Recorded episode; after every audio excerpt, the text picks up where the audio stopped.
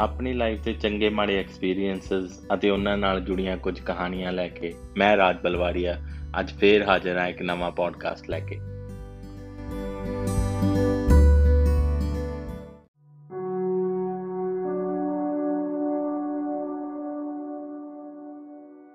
ਹਰ ਰੋਜ਼ ਦੀ ਕੋਸ਼ਿਸ਼ ਇਹੀ ਹੁੰਦੀ ਹੈ ਵੀ ਅੱਜ ਦਾ ਦਿਨ ਬਹੁਤ ਪੋਜ਼ਿਟਿਵਿਟੀ ਨਾਲ ਕੱਟਾਂਗੇ, ਅੱਜ ਦਾ ਦਿਨ ਬਹੁਤ ਵਧੀਆ ਬਣਾਵਾਂਗੇ। ਬਟ ਜਿਵੇਂ ਸਵੇਰੇ ਉੱਠ ਕੇ ਫੋਨ ਚੱਕੀਦਾ ਹੈ ਲੋਕਾਂ ਦੇ ਸਟੇਟਸ ਤੇ ਉਹਨਾਂ ਦੇ ਮੈਸੇजेस ਦੇਖ ਦੇਖ ਕੇ ਦੁਬਾਰਾ ਫਿਰ ਤੋਂ ਮਨ ਡਿਪਰੈਸ਼ਨ 'ਚ ਆ ਜਾਂਦਾ। ਬਹੁਤ ਸਾਰੀਆਂ ਗੱਲਾਂ ਯਾਦ ਆਣ ਲੱਗ ਜਾਂਦੀਆਂ। ਕਿਵੇਂ ਦੋਸਤਾਂ ਨੇ, ਕਿਵੇਂ ਲੋਕਾਂ ਨੇ ਮੇਰੇ ਨਾਲ ਧੋਖਾ ਕੀਤਾ, ਕਿਵੇਂ ਮੈਨੂੰ ਇਦਾਂ ਕਰਕੇ ਉਦਾਂ ਕਰਕੇ, ਕਿਵੇਂ ਮੈਨੂੰ ਬਿਜ਼ਨਸ ਦੇ ਵਿੱਚ ਘਾਟੇ ਪੈ ਗਏ, ਕਿਵੇਂ ਮੈਂ ਆਨੀਆਂ ਇਨਵੈਸਟਮੈਂਟਸ ਕੀਤੀਆਂ, ਉਹ ਗਲਤ ਹੋ ਗਈਆਂ।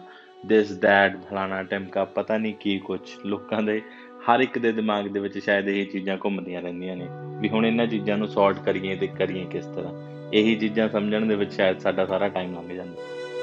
ਇਹਨਾਂ ਸਾਰੀਆਂ ਪ੍ਰੋਬਲਮਸ ਦਾ ਹੱਲ ਸ਼ਾਇਦ ਸਾਡੇ ਕੋਲ ਇਹੀ ਹੁੰਦਾ ਵੀ ਸਾਡੀ ਲਾਈਫ ਦੇ ਵਿੱਚ ਇੱਕ ਮੈਂਟਰ ਇੱਕ ਗੁਰੂ, ਇੱਕ ਐਡਵਾਈਜ਼ਰ ਇਦਾਂ ਦਾ ਹੋਣਾ ਚਾਹੀਦਾ ਜਿਹੜਾ ਇਹਨਾਂ ਸਾਰੀਆਂ ਪ੍ਰੋਬਲਮਸ ਤੋਂ ਸਾਨੂੰ ਨਿਕਲਣ ਦੇ ਲਈ ਹੈਲਪ ਕਰੇ। ਯਾਰ ਕਹਿ ਤਾਂ ਦਿੱਤਾ ਵੀ ਮੈਂਟਰ ਗੁਰੂ ਐਡਵਾਈਜ਼ਰ ਕੋਈ ਨਾ ਕੋਈ ਇਦਾਂ ਦਾ ਪਰਸਨ ਹੋਣਾ ਚਾਹੀਦਾ ਬਟ ਭਾਲੀਆਂ ਕਿੱਥੋਂ? ਕਿਉਂਕਿ ਜਿੰਨੇ ਵੀ ਬੰਦਿਆਂ ਨਾਲ ਅੱਜ ਤੱਕ ਐਡਵਾਈਸ ਲਈ ਹੈ, ਜਿੰਨੇ ਵੀ ਬੰਦਿਆਂ ਤੋਂ ਅੱਜ ਤੱਕ ਇਸ ਤਰੀਕੇ ਦੀ ਮੈਂਟਰਸ਼ਿਪ ਲਈ ਹੈ, ਹਮੇਸ਼ਾ ਕੁਝ ਨਾ ਕੁਝ ਗਲਤ ਹੋ ਹੀ ਜਾਂਦਾ ਹੈ ਕੁਝ ਨਾ ਕੁਝ ਪ੍ਰੋਬਲਮ ਹੋ ਹੀ ਜਾਂਦੀ ਹੈ। ਤਾਂ ਇਹਦਾ ਸਿੰਪਲ ਜਿਹਾ ਸੋਲੂਸ਼ਨ ਇਹੀ ਹੁੰਦਾ ਯਾਰ, ਵੀ ਮੈਂਟਰ ਹੈ, ਕੋਈ ਰੱਬ ਨਹੀਂ ਹੈਗਾ ਪਹਿਲੀ ਗੱਲ ਤਾਂ ਉਹ। ਤੇ ਆਪਦੇ ਮੈਂਟਰ ਦੀ ਚੋਣ ਤੁਸੀਂ ਬਹੁਤ ਹੀ ਯੂਨੀਕ ਤਰੀਕੇ ਨਾਲ, ਬਹੁਤ ਹੀ ਸੌਖੇ ਤਰੀਕੇ ਨਾਲ ਕਰ ਸਕਦੇ ਹੋ। ਜਿਹੜਾ ਬੰਦਾ ਤੁਹਾਨੂੰ ਲੱਗਦਾ ਵੀ ਇਹ ਮੈਨੂੰ ਫਾਈਨੈਂਸ਼ੀਅਲੀ ਬਹੁਤ ਵਧੀਆ ਐਡਵਾਈਸ ਕਰ ਦਿੰਦਾ, ਤਾਂ ਉਹਦੀ ਐਡਵਾਈਸ ਲਓ। ਐਡਵਾਈਸ ਲੈਣ ਦਾ ਮਤਲਬ ਇਹ ਨਹੀਂ ਹੁੰਦਾ ਕਦੇ ਵੀ ਵੀ ਤੁਸੀਂ ਉਸ ਤੇ ਬਲਾਈਂਡ ਫੇਥ ਕਰੋ। ਐਡਵਾਈਸ ਲੈਣ ਦਾ ਮਤਲਬ ਇਹ ਹੁੰਦਾ ਵੀ ਉਸ ਦੇ ਐਕਸਪੀਰੀਐਂਸਸ ਤੋਂ ਤੁਸੀਂ ਕੁਝ ਸਿੱਖੋ। ਤੁਸੀਂ ਆਪਣਾ ਐਕਸਪੀਰੀਐਂਸ ਬਣਾਓ। ਤੇ ਤੁਹਾਨੂੰ ਜ਼ਰੂਰੀ ਨਹੀਂ ਇਹ ਵੀ ਕਿ ਕੋਈ ਪਰਸਨ ਹੀ ਤੁਹਾਡਾ ਮੈਂਟਰ ਹੋ ਸਕਦਾ। ਤੁਸੀਂ ਬੁੱਕਸ ਤੋਂ ਕਿਸੇ ਬੁੱਕ ਨੂੰ ਆਪਦਾ ਮੈਂਟਰ ਬਣਾ ਸਕਦੇ ਹੋ। ਬੁੱਕਸ ਤੋਂ ਵਧੀਆ ਕੁਝ ਸਿੱਖ ਸਕਦੇ ਹੋ। ਕੋਈ ਸਪਿਰਚੁਅਲ ਗੁਰੂ ਹੋ ਸਕਦਾ ਜਿਹੜਾ ਤੁਹਾਨੂੰ ਬਹੁਤ ਵਧੀਆ ਮੈਂਟਰਸ਼ਿਪ ਦੇ ਸਕਦਾ, ਤੁਹਾਡਾ ਵਧੀਆ ਮੈਂਟਰ ਬਣ ਸਕਦਾ।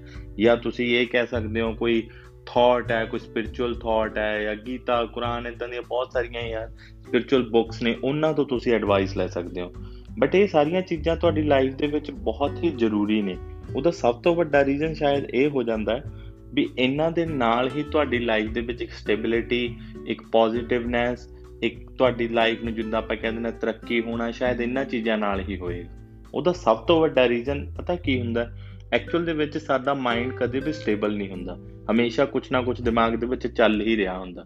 ਤੇ ਕਿਹਾ ਜਾਂਦਾ ਹੈ ਵੀ ਡਿਸੀਜਨ ਹਮੇਸ਼ਾ ਉਦੋਂ ਹੀ ਲੈਣਾ ਚਾਹੀਦਾ ਜਦੋਂ ਤੁਸੀਂ ਸਟੇਬਲ ਹੋ। ਨਾ ਬਹੁਤ ਖੁਸ਼ੀ ਦੇ ਮੂਡ ਦੇ ਵਿੱਚ ਹੋ, ਨਾ ਬਹੁਤ ਹੀ ਸੈਡ ਮੂਡ ਦੇ ਵਿੱਚ ਹੋ। ਕਿਉਂਕਿ ਕਿਸੇ ਵੀ ਤਰ੍ਹਾਂ ਦਾ ਇਦਾਂ ਦਾ ਕੋਈ ਵੀ ਐਕਸਪੀਰੀਅੰਸ ਤੁਹਾਡੇ ਜਿਹੜਾ ਡਿਸੀਜਨ ਲੈਣ ਦੇ ਵਿੱਚ ਹੈਲਪ ਨਹੀਂ ਕਰੇਗਾ, ਬਲਕਿ ਤੁਹਾਡਾ ਡਿਸੀਜਨ ਖਰਾਬ ਕਰ ਦੇਗਾ। ਜਿਵੇਂ ਇੱਕ ਬਹੁਤ ਹੀ ਸਿੰਪਲ ਜੀ ਤੁਹਾਨੂੰ ਇੱਕ ਚੀਜ਼ ਦੱਸ ਦਿੰਨਾ, ਜਦੋਂ ਤੁਸੀਂ ਸ਼ਾਮ ਨੂੰ ਬੈਠੇ ਆਪਦੇ ਯਾਰਾਂ ਦੋਸਤਾਂ ਨਾਲ ਜਾਂ ਵੈਸੇ ਬੈਠੇ ਮਤਲਬ ਦੋ ਪੈਗ ਲਗਾ ਰਹੇ ਹੁੰਨੇ ਹੋ, ਤਾਂ ਸ਼ਾਇਦ ਸਾਰੀਆਂ ਚੀਜ਼ਾਂ ਹੁੰਦੇ ਛੱਡੋ, ਕੋਈ ਖਾਸ ਗੱਲ ਨਹੀਂ।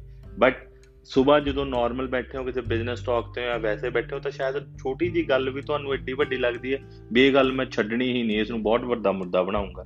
ਤਾਂ ਸ਼ਾਇਦ ਦੋਨੇ ਹੀ ਕੇਸਿਸ ਦੇ ਵਿੱਚ ਉਹ ਸਿਚੁਏਸ਼ਨ ਤੁਹਾਡੀ ਗਲਤ ਹੈ। ਇਸ ਕਰਕੇ ਜਦੋਂ ਤੁਹਾਡਾ ਦਿਮਾਗ ਸਟੇਬਲ ਹੈ, ਜਦੋਂ ਤੁਸੀਂ ਸੋਚ ਸਕਦੇ ਹੋ ਕਿ ਤੁਹਾਡੇ ਦਿਮਾਗ ਦੇ ਵਿੱਚ ਕੋਈ ਪਰੇਸ਼ਾਨੀ ਨਹੀਂ, ਉਦੋਂ ਲਓ। ਬਟ ਉਹ ਸਿਚੁਏਸ਼ਨ ਕਦੇ ਵੀ ਪੋਸੀਬਲ ਹੀ ਨਹੀਂ ਤੁਹਾਡੇ ਲਈ, ਕਿਉਂਕਿ ਜ਼ਰੂਰੀ ਨਹੀਂ ਵੀ ਜਦੋਂ ਤੁਸੀਂ ਡਿਸੀਜਨ ਲੈਣਾ ਉਸ ਟਾਈਮ ਤੇ ਤੁਹਾਡਾ ਦਿਮਾਗ ਸਟੇਬਲ ਹੋਵੇ।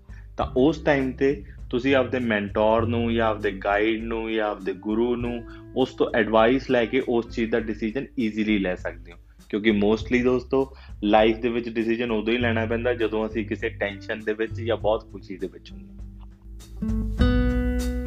ਅੱਜ ਹੀ ਆਪਣਾ ਕੋਈ ਵੀ ਮੈਂਟਰ ਬਣਾਓ, ਦੇਖੋ ਕਿਹੜਾ ਬੰਦਾ ਜਿਹੜਾ ਤੁਹਾਨੂੰ ਹਮੇਸ਼ਾ ਸਹੀ ਐਡਵਾਈਸ ਦਿੰਦਾ ਹੈ, ਸਹੀ ਗਾਈਡ ਕਰਦਾ ਹੈ, ਭਾਵੇਂ ਤੁਹਾਡੇ ਨਾਲ ਰੂਡ ਵੀ ਹੋਵੇ ਬਟ ਤੁਹਾਨੂੰ ਹਮੇਸ਼ਾ ਕਿਸੇ ਵੀ ਚੀਜ਼ ਦੇ ਵਿੱਚ ਡਿਸੀਜਨ ਲੈਣ ਦੇ ਵਿੱਚ ਬਹੁਤ ਹੈਲਪ ਕਰਦਾ ਤੇ ਉਸ ਦੇ ਡਿਸੀਜਨ ਤੁਹਾਡੀ ਲਾਈਫ ਦੇ ਵਿੱਚ ਇਫੈਕਟਿਵ ਵੀ ਹੁੰਦੇ ਆ।